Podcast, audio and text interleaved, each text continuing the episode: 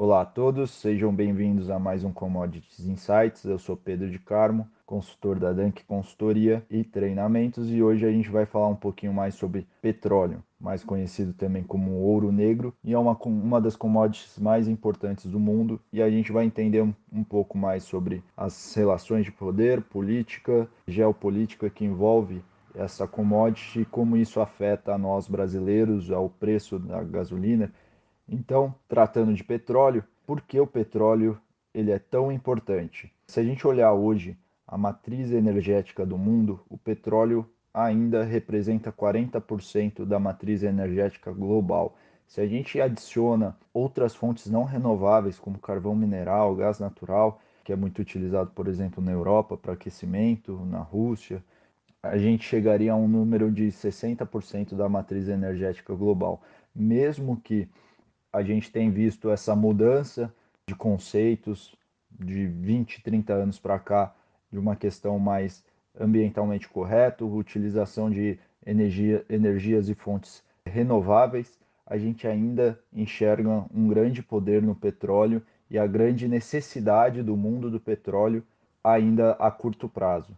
Então, outros pontos também que a gente vê que faz ser muito importante o petróleo é que ele também deriva diversos produtos. Existem mais de 6 mil produtos que são derivados de petróleo, talvez alguns que é, muita gente até não conheça, como por exemplo o chiclete. O chiclete tem um derivado, é, um, uma espécie de derivado do petróleo para produção de chiclete. Fertilizantes, principalmente ureia, né?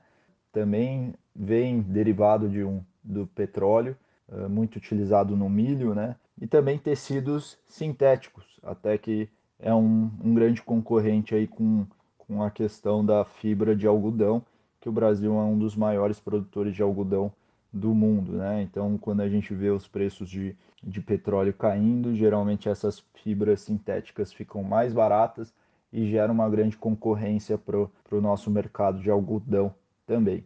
E daí a gente vê também a questão de que o petróleo é lastreado em, ao dólar americano, né? É, desde que saiu daquele padrão do ouro. Então você consegue notar que o petróleo tem uma grande, é, um, um grande poder no mundo.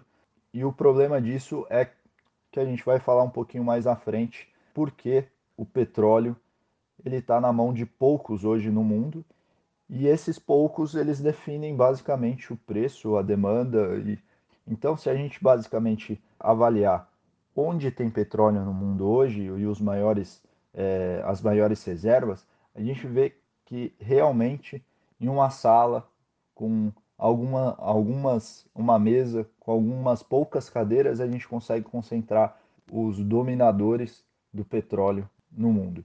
Então, e o problema disso também é que muitas dessas desses comandantes, é, vamos dizer assim, quem comanda o petróleo no mundo, geralmente está em, ou em uma ditadura, ou em um país com conflitos religiosos, ou em um país que é uma monarquia, um principado. Isso faz ainda mais a concentração do poder do petróleo. É, e isso dá muita, muita poder de barganha, de negociação, e, e daí envolve política, economia. Então, se a gente olhar as maiores reservas do mundo hoje, por exemplo, a Venezuela está em primeiro lugar, com 18% do petróleo global, Arábia Saudita em segundo com 16%, Canadá, um importante player, com 10%, Irã, Iraque, que a gente vê muito as questões de terrorismo, questões religiosas, que gera muitas vezes um, uma pressão na, na questão dos preços do petróleo. E também, por exemplo, esses países eles têm forte ligação com, com a China, por exemplo, né? Que é a segunda maior consumidora de petróleo do mundo, diferente do, por exemplo, da relação com os Estados Unidos. Então, Irã e Iraque, que é a quarta e a quinta maior reserva do mundo, provavelmente tem problemas de negociação com os Estados Unidos. Né? É, Kuwait em sexto lugar, Emirados Árabes Unidos, Rússia, Líbia, Rússia, que é um importante player também, com quase 5% da reserva, Líbia, Nigéria, Estados Unidos, Cazaquistão, Catar, China e em 15º Brasil. Então, o que eu tinha comentado, né? Por exemplo, Venezuela sobre está sob uma ditadura. Arábia Saudita, Emirados Árabes Unidos, Kuwait, esses países são dominados por califas e praticamente a economia desses países, principalmente ali do Golfo Pérsico, gira em torno do petróleo. E isso é um ponto interessante para a gente avaliar uma outra métrica, né? Que, por exemplo, hoje o preço do, do petróleo está variando entre 70, 72, 75, às vezes desce um pouco, né? Mas será que esse é um, realmente um preço bom para quem está produzindo? Então, o que, que a gente precisa entender e avaliar? Qual que é o custo de produção desses países? Então, se a gente olha, por exemplo, a Arábia Saudita, o custo dela de extrair um, um barril de petróleo é aproximadamente 10 dólares. Irã, de, é, 9 dólares. Uh, Iraque, 11 dólares. Estados Unidos, que tem um custo elevadíssimo de, de extração, é aproximadamente 56 dólares. E daí você pensa, putz, mas será que nesse nível de preço, 72 dólares, é um preço bom? Para os Estados Unidos, por exemplo, não é tão interessante. E daí você pensa, mas a Arábia Saudita que tira 9, 10 dólares, o preço deve estar tá excelente, né? Mas a gente deve colocar uma outra, uma outra análise aqui em cima dessa, dessa validação, que seria o break-even do déficit fiscal. O que, que seria isso? Quando, se a gente pegasse, por exemplo, países que têm petróleo e considerasse a receita do petróleo para netar, ou seja, zerar a dívida pública do país, quanto que deveria ser o preço do petróleo para isso acontecer. Então, por exemplo, a Rússia, que tem minérios, é, tem outras fontes de, de receita no país, né, um país enorme, é, muito rico, um preço razoável para a Rússia seria 51 dólares para ela estar tá eliminando a dívida pública dela. E daí a gente olha países mais dependentes do petróleo, que para ter um equilíbrio fiscal interno, o petróleo precisaria estar em níveis elevadíssimos. Por exemplo, a Arábia Saudita precisaria estar em torno de 82 dólares o barril para que eles tivessem um ponto de equilíbrio fiscal. Então, tanto faz se para a Arábia Saudita ele extrai a 8 dólares ou a 50 dólares que nem os Estados Unidos, porque ainda assim ele é muito dependente do petróleo.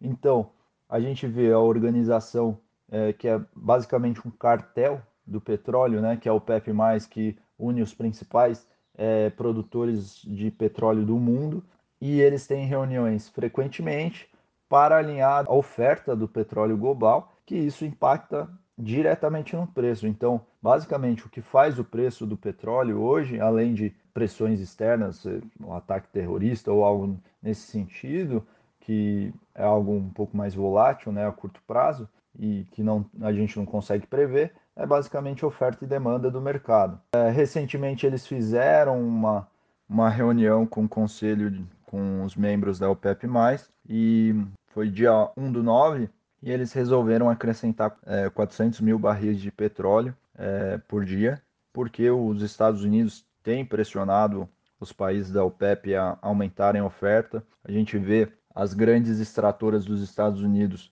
é, com um endividamento muito alto, muito por conta dos custos e do, do nível de preço que a gente estava tendo no mercado. E a gente vê ainda a necessidade dos Estados Unidos, como o maior consumidor de petróleo do mundo, tendo a necessidade externa de compra também desse produto e por isso a pressão externa dos Estados Unidos com a OPEP+. A gente viu também aí o furacão, a temporada de furacão no, no Golfo do México se iniciando, algumas plataformas fechando por causa do furacão Ida, mas isso é algo natural para os americanos, eles são extremamente organizados e é algo que não, não afeta eles a curto prazo, a não ser que cause algum desastre muito forte, mas a curto prazo eh, eles já são muito organizados e isso não, não afeta muito o dia a dia deles, né? E pensando no Brasil, o que isso nos afeta, né? Basicamente, o que afeta, afeta o Brasil, o, o nível de petróleo e como que a OPEP mais organiza o preço mundial, afeta principalmente a gasolina, o diesel e seus derivados, né, do petróleo que a gente usa aí como é, combustível para deslocamento e outros meios, né? E também a questão do dólar alto tem impactado muito os nossos preços no Brasil. Para vocês terem uma noção, é, pensando na oferta e, e, demanda e do mercado, hoje a gente tem um nível de produção é, de petróleo de 75 milhões de barris. Esse é a mesma produção de 2011. Porém, se a gente olhar os preços do petróleo e do dólar, o preço do petróleo que a gente tem hoje é o mesmo preço de 2018. Porém, em 2018, o dólar estava 3,70 e hoje a gente tem 5,25 dólar, né? Então, se a gente pegar a questão do dólar, né, o mesmo nível de preço do petróleo em 2018, para nós que pagamos em reais, ou seja, o petróleo é vinculado ao dólar e quem paga em dólar está pagando o mesmo preço de 2018. Porém, quando a gente faz a conversão do, do dólar real, a gente está pagando 48% mais caro do que 2018. E se a gente pegasse em relação à produção de 2011 e o preço de 2011 para cá, a gente estaria pagando 200% mais caro.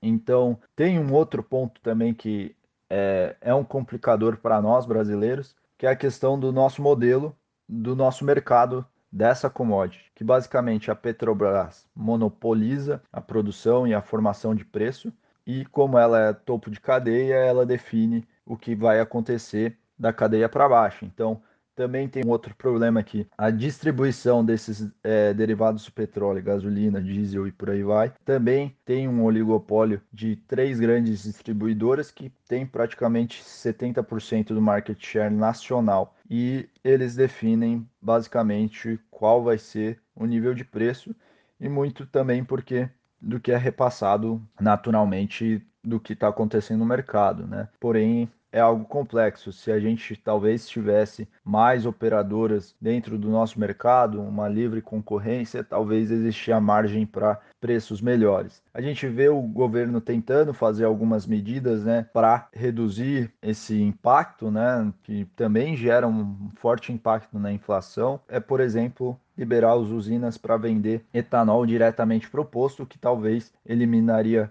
intermediadores e geraria um custo mais barato aí para o consumidor final. Porém, o que a gente tem visto para o etanol também não é algo muito positivo, que a gente vai tratar em outros podcasts falando um pouco de açúcar, etanol e também milho, que eu acho que por se tratar de um dessa demanda energética e de combustíveis, eu acho que tem uma certa ligação entre petróleo, açúcar, etanol e milho, então vai ser uma sequência de podcasts para a gente trazer um pouco mais esse, dessa visão do mercado para vocês. E ao longo dos próximos podcasts vocês entendendo como que funciona funciona o mercado, a gente só vai estar tá trazendo informações pontuais do que está acontecendo com o mercado, a demanda global e, e mantendo vocês, nossos ouvintes, sempre informados, né? Então, essa é, é uma questão. Como eu estava comentando, a próxima pauta nossa para o nosso podcast talvez seja etanol, que mistura um pouco com açúcar. E o etanol também não, não está indo muito bem, muito por conta, por conta que tivemos déficit hídrico, ou seja, falta de chuvas é, na região centro-oeste, que é o maior produtor de, de cana, etanol e açúcar do Brasil, e que afetou muito a nossa demanda e a produtividade.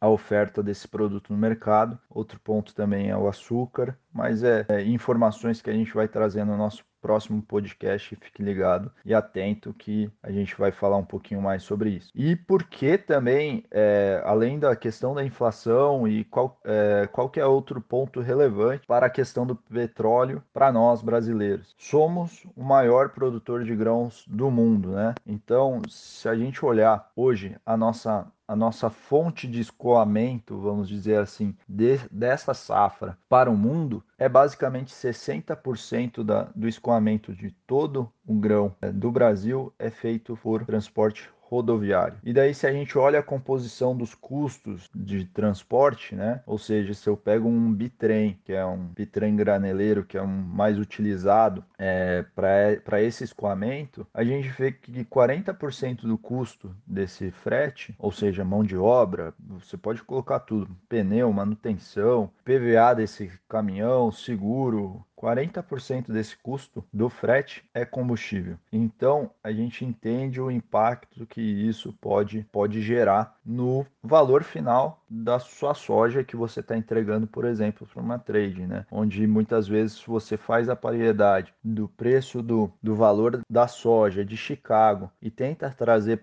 para reais aqui no Brasil, na sua localidade, é importante você entender esse valor do frete porque ele vai ser descontado no preço final da sua soja. Para vocês entenderem um pouquinho mais quanto afetado estamos pelo, pela questão do preço do diesel em relação ao frete, eu vou pegar um, um exemplo aqui de um trecho muito comumente usado aí por, por produtores, que é a região de Sorriso, uma das regiões mais promissoras aí para produção de soja, tem grandes produtores. Muito, é muito comum eles escoarem a soja deles por Rondonópolis, onde tem o trem que descarrega é, depois em Santos essa soja. Né? Então, se a gente olhasse uma média histórica aí dos últimos 4, 3 anos da, do preço do frete desse trecho, a gente estaria falando uma média aí de dois, em 2019, 2018, uma média de preço de 110, 115 reais a tonelada da soja. E hoje, agora no começo do ano, quando já começaram os aumentos do preço do petróleo, a gente estaria falando de 140, 150 reais a tonelada. Então é um, é uma, é